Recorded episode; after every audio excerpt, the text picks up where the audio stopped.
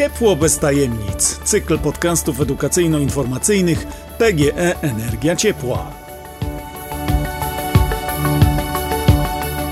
Zapraszamy do wysłuchania ósmego odcinka, w którym porozmawiamy o innowacjach wprowadzanych w ciepłownictwie.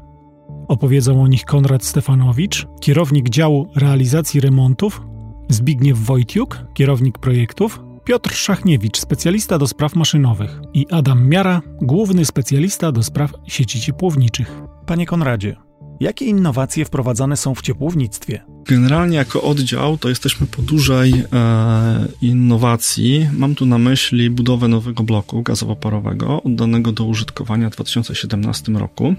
Jest to blok gazowo-parowy wbudowany przez Siemensa. Jest to duo blok, gdzie zainstalowane są dwie nowoczesne turbiny gazowe jedna turbina parowa. Turbiny gazowe współpracują bezpośrednio z kotłami odzysnicowymi. Blok ma moc netto 138 MW elektrycznych. E, na pewno wiąże się to e, z niższymi e, rachunkami, ponieważ jest to blok, który wytwarza energię cieplną, tak bardzo potrzebną dla mieszkańców w tak zwanej kogeneracji, czyli wraz z wytwarzaniem energii elektrycznej. Jest to blok wysokosprawny. Jeżeli chodzi o samą emisyjność, to na pewno spadła emisja dwutlenków siarczki, tlenków e, węgla i NOx-ów, czyli e, tlenków azotu. Panie Piotrze, co ma wspólnego samolot i turbozespół w elektrociepłowni gazowej? Tak samo samolot potrzebuje go, żeby się wznieść i lecieć, jak i generator do produkcji energii elektrycznej. Mowa o silniku i w obu tych przypadkach silnikiem może być turbina, czyli wirnikowy silnik spalinowy, który w przypadku samolotu nazywamy silnikiem odrzutowym, a w elektrociepłowni turbiną gazową. Niezależnie czy mówimy o silniku odrzutowym czy turbinie gazowej, obie typy turbin działają co do zasady dokładnie tak samo. Do turbiny dostarczona zostaje duża ilość powietrza, które wraz z paliwem jest niezbędne do reakcji spalania zachodzącej w komorach palników. W wyniku spalania powstaje ogromna ilość energii zawartej w spalinach, która musi zostać zagospodarowana. W przypadku turbin wykorzystywanych w samolotach odrzutowych, energia ta zostaje w pełni przetworzona na siłę ciągu samolotu, która jest niezbędna do tego, żeby samolot mógł szybko i sprawnie przemieszczać się z punktu A do punktu B, a jako paliwo wykorzystywana jest w nich nafta lotnicza. W przypadku turbin przemysłowych podstawowo spaliny trafiają na łopatki turbiny, gdzie część energii zawartej w spalinach jest przetworzona na ruch obrotowy, czyli energię mechaniczną. Obracający się wirnik turbiny może posłużyć do napędzania generatora, czyli do produkcji energii elektrycznej. Pozostała w spalinach energia może być wykorzystana do produkcji ciepła, które trafia do naszych domów. W energetyce jako paliwo turbin gazowych stosowany jest gaz ziemny. Turbiny gazowe są urządzeniami ważącymi kilka, kilkanaście ton, montowanymi z zegarmistrzowską precyzją i dokładnościami rzędu setnych milimetra no i osiągają moce od kilku do nawet 600 MW mocy elektrycznej. Dla porównania, moc 600 MW jest równoważna mocy 1500 samochodów Tesla S. W energetyce rozróżniamy dwa typy turbin gazowych. Turbiny przemysłowe heavy duty oraz turbiny lotniczo-pochodne aeroderivative. Jak łatwo się domyśleć, drugi z wymienionych wcześniej typów turbin jest turbiną pochodzącą bezpośrednio z samolotu z wprowadzonymi niewielkimi modyfikacjami, umożliwiającymi im ciągłą pracę na ziemi. Tego typu turbiny których wirnik wysokoprężny osiąga obroty rzędu 12 tysięcy obrotów na minutę w trakcie normalnej pracy, mamy zainstalowane w elektrociepłowni w Toruniu. Obecnie w PGEEC, oprócz elektrociepłowni Toruń, turbiny gazowe mamy zainstalowane w innych lokalizacjach. Są to m.in. elektrociepłownia Zielona Góra czy elektrociepłownia Lublin, a także Rzeszów i Gorzów. W niedalekiej przyszłości zostaną również uruchomione w nowej elektrociepłowni w podwrocławskich Siechnicach. W ciągu kolejnych lat przewiduje się w naszej grupie wyłączenie z eksploatacji wyeksploatowanych bloków opalanych węglem i zastąpienie ich jednostkami niskoemisyjnymi, w tym przede wszystkim blokami gazowymi. Turbiny gazowe będą odgrywały kluczową rolę w drodze do osiągnięcia zeroemisyjności przez PGE energia ciepła. Jako urządzenia o znacznie mniejszej emisyjności dwutlenku węgla w stosunku do szeroko stosowanych w Polsce bloków opalanych węglem. Panie Zbigniewie, co to są kotły elektrodowe i skąd będą pobierały energię elektryczną? Kocioł elektrodowy, tak bardzo prosto ujmując, jest to zbiornik ciśnieniowy w kształcie cylindrycznym o objętości 25 m3. W górnej części tego zbiornika znajdują się elektrody służące do podgrzewania wody. Instalacja kotła elektrodowego składa się z dwóch układów. Z układu pierwotnego zamkniętego, w którym jest odpowiednio przygotowana woda zdemineralizowana oraz układu wtórnego, którym jest układ wody sieciowej. W obwodzie pierwotnym woda jest podgrzewana w kotle, następnie za pomocą pompy cyrkulacyjnej, która zapewnia nam obieg między kotem a wymiennikiem ciepła. Woda sieciowa po stronie wtórnej wymiennika ciepła odbiera energię cieplną wytworzoną przez kocioł, a następnie odprowadza ją do istniejącej sieci ciepłowniczej. I tutaj pojawia się pytanie, jak działa kocioł elektrodowy. Kocioł elektrodowy, jak już powiedziałem, w górnej części swojej konstrukcji ma 6 elektrod. 3 elektrody fazowe oraz 3 elektrody punktu zerowego. Podgrzew wody odbywa się przez analogię podobnie jak, na, jak w bardzo tradycyjnym czajniku, który każdy z nas ma w swoim domu. Z tym, że y, u nas y, następuje przepływ, przepływ y, prądu o napięciu 15 tysięcy voltów pomiędzy elektrodami fazowymi i elektrodami punktu zerowego. Regulacja wydajności kotła polega na przysłanianiu specjalnie skonstruowanymi osłonami ceramicznymi elektrod fazowych. Im więcej odsłoni się powierzchni elektrody fazowej, tym większy jest przepływ prądu i większy podgrzew wody. Ten układ regulacji zapewnia wydajność na poziomie od 8 do 100% oraz osiągnięcie maksymalnej wydajności już w przeciągu 3 minut. Waży 15 ton, łącznie z wodą jego masa osiąga 40 ton. W tym kotle podgrzewamy wodę do temperatury około 160 stopni przy ciśnieniu roboczym 8 barów. Bardzo ważnym zagadnieniem, jeżeli chodzi o kocioł elektrodowy, jest odpowiednia jakość wody, która znajduje się w obiegu pierwotnym.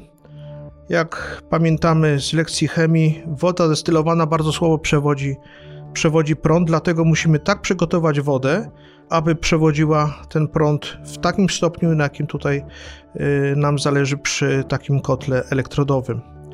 Również musimy zadbać o odpowiedni poziom pH. Musi on być na wysokim poziomie między 8,5 do 9, tak aby woda miała odczyn zasadowy, a nie kwaśny, bo wtedy powoduje to korozję y, rur i samej konstrukcji kotła. Jakość wody jest cały czas y, kontrolowana w sposób ciągły, i w zależności od potrzeb y, są dozowany reagent, który w odpowiedni sposób dba o y, poziom pH, jak i odpowiednią przewodność. Sprawność kotła elektrodowego jest dość wysoka, ma 90 95%, także to co weźmiemy z generatora praktycznie w 95,5% jest zamieniane na ciepło. W przyszłości, kiedy będziemy mieli dostęp do taniej energii elektrycznej pochodzącej z morskich farm wiatrowych, lub z paneli fotowoltaicznych będziemy zasilali kotły elektrodowe z zewnętrznego źródła zasilania. Na dzisiaj do tego celu wykorzystujemy potrzeby własne, czyli generatory zabudowane na blokach energetycznych. Panie Piotrze, czy akumulator ciepła działa tak samo jak na przykład akumulator w samochodzie? Dlaczego jego zastosowanie korzystnie wpływa na ceny ciepła? Odwiecznym problemem był i ciągle jest brak albo ograniczone możliwości magazynowania energii w różnej postaci. Produkcja energii elektrycznej i ciepła zawsze ma pokrywać bieżące zapotrzebowanie i nie da się jej magazynować długoterminowo. Możemy to robić na krótkie okresy czasu, a służą do tego różnego rodzaju akumulatory energii. Każdy z nas ma z nimi do czynienia na co dzień, choćby w telefonach czy samochodach. Akumulator ciepła, wykorzystywany w elektrociepłowniach, y, ma podobne zadanie akumulator, jak akumulator w samochodzie, bo też służy jako magazyn energii, ale na tym podobieństwa się kończą. Akumulator ciepła jest bardzo dobrze zaizolowanym zbiornikiem na gorącą wodę o temperaturze do niemalże 100 stopni Celsjusza i jego wymiary na przykładzie elektrociepłowni krakowskiej wynoszą około 48 metrów wysokości, 23 metrów średnicy i może pomieścić około 20 tysięcy metrów sześciennych wody. Sama masa wody w akumulatorze to około 20 tysięcy ton. Poziom wody w zbiorniku jest zawsze stały. To oznacza, że zbiornik jest zawsze pełny. Podczas ładowania akumulatora do zbiornika podawana jest gorąca woda w górną część zbiornika i w tym samym czasie odbierana jest woda zimna z dolnej części. Rozładowanie jest procesem dokładnie odwrotnym do ładowania. Najciekawsze w akumulatorze ciepła jest to, że woda gorąca i zimna nie jest fizycznie niczym rozdzielona. Ze względu na różnicę gęstości między wodą gorącą i zimną, gdzie woda gorąca ma znacznie mniejszą gęstość, przez co jest lżejsza, zachodzi zjawisko stratyfikacji i powstaje tak zwany termoklin, czyli cienka warstwa pośrednia rozdzielająca wcześniej wspomniane dwie warstwy. Akumulator samochodowy dla porównania służy do magazynowania energii elektrycznej. W swoim wnętrzu ma ołowiane płytki zanurzone w roztworze kwasu siarkowego i wody zdemineralizowanej. Jego gabaryty również znacząco odbiegają od gabarytów akumulatora ciepła i wynoszą w zależności od rozmiaru akumulatora około 30 na 20 i 20 cm, a masa wynosi około kilkunastu kilogramów. Zadaniem akumulatora w samochodzie nie jest zmagazynowanie energii w celu poprawienia sprawności pojazdu. Energia elektryczna zgromadzona w akumulatorze wykorzystywana jest w celu zasilania urządzeń działających w momencie, gdy pojazd jest zgaszony, takich jak alarm czy immobilizer, oraz w celu ponownego uruchomienia go. W elektrociepłowni ciepło zawsze występuje jako współprodukt w produkcji energii elektrycznej. W zależności od zapotrzebowania na energię elektryczną i ciepło sieciowe, ciepło to musimy wprowadzić do sieci ciepłowniczej, wytracić w chłodni lub spróbować je zmagazynować w akumulatorze ciepła w celu późniejszego wykorzystania. Możliwość magazynowania ciepła w akumulatorze ciepła ma korzystny wpływ na cenę ciepła ze względu na zmniejszenie strat ciepła w procesie produkcji energii elektrycznej, jak również ze względu na możliwość stabilizowania, wyrównywania chwilowej produkcji ciepła w stosunku do zapotrzebowania sieci na ciepło. Na przykładzie elektrociepłowni toruńskiej należącej do grupy PGE zainstalowane tam turbiny gazowe najefektywniej pracują ze swoją maksymalną mocą elektryczną. Przy okazji pracy z maksymalną mocą elektryczną produkowane są równolegle duże ilości ciepła, na które nie zawsze jest zapotrzebowanie sieciowe. Tak się składa, że zazwyczaj najwyższe zapotrzebowanie na energię elektryczną jest w ciągu dnia na ciepło nocą. Dzięki zainstalowanemu tam akumulatorowi ciepła, wcześniej wspomniane turbiny mogą pracować z maksymalną mocą elektryczną w dzień, czyli z najwyższą sprawnością. W tym samym czasie nadwyżki produkcji ciepła są kierowane do akumulatora ciepła i magazynowane w nim. Nocą zaś turbiny zostają wyłączone, a sieć ciepłownicza zasilana z akumulatora ciepła ciepłem wyprodukowanym w ciągu dnia. Ma to również bardzo korzystny wpływ na redukcję emisji CO2 do atmosfery z tego względu, że źródło ciepła, jakim jest elektrociepłownia, zawsze pracuje w swoim optymalnym punkcie pracy z najwyższą sprawnością. Panie Adamie, czy ciepło można zamienić na chłód? Pytanie, czy ciepło można zamienić na chłód, z pozoru brzmi przewrotnie. I w pierwszym odruchu nasuwa się odpowiedź: no nie, oczywiście, że nie ale realia mogą nas zaskoczyć. I okaże się, że pozorny paradoks, produkcja chłodu z ciepła wcale paradoksem nie jest, a technologia tego procesu jest dobrze rozpoznana i stosowana w skali technicznej również w Polsce. Dynamiczny rozwój budownictwa wielkokubaturowych obiektów biurowych, usługowych, handlowych czy mieszkaniowych w połączeniu z ogólnym dążeniem do podwyższenia poziomu komfortu użytkowania tych obiektów powoduje, że zapotrzebowanie na wytwarzanie chłodu w okresie letnim wykazuje od wielu lat stały trend wzrostowy. Najczęstszym sposobem na pokrycie tego zapotrzebowania jest wykorzystanie urządzeń klimatyzacyjnych. Od systemów centralnej klimatyzacji poprzez system lokalnych klimatyzatorów typu split. W jednym i w drugim przypadku mamy do czynienia z zastosowaniem sprężarkowych agregatów chłodniczych zasilanych energią elektryczną. Dla centralnej klimatyzacji pokrycie zapotrzebowania na chłód zapewniają agregaty centralnie instalowane, obsługujące część lub cały budynek, produkujące wodę lodową dostarczaną do urządzeń chłodzących u użytkownika końcowego, tak zwane y, klimakonwektory. W przypadku klimatyzatorów lokalnych proces wytwarzania chłodu odbywa się w systemie zlokalizowanym miejscowo, złożonym z dwóch urządzeń: skraplacza usytuowanego na zewnątrz pomieszczenia i parownika, czyli tego, co zwyczajowo nazywamy klimatyzatorem, zainstalowanego na suficie lub na ścianie pomieszczenia.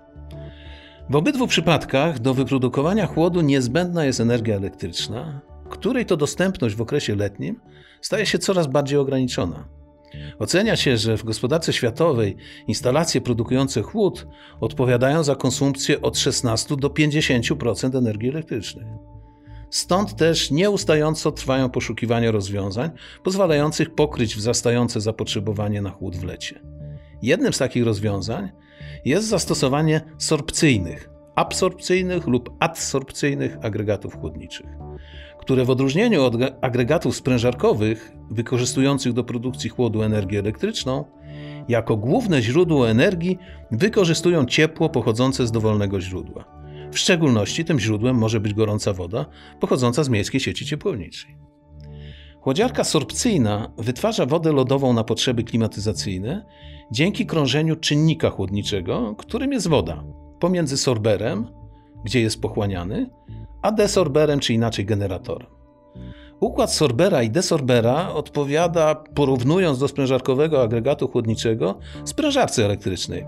Z tą różnicą, że nie używa jako energii napędowej prądu elektrycznego, tylko ciepła.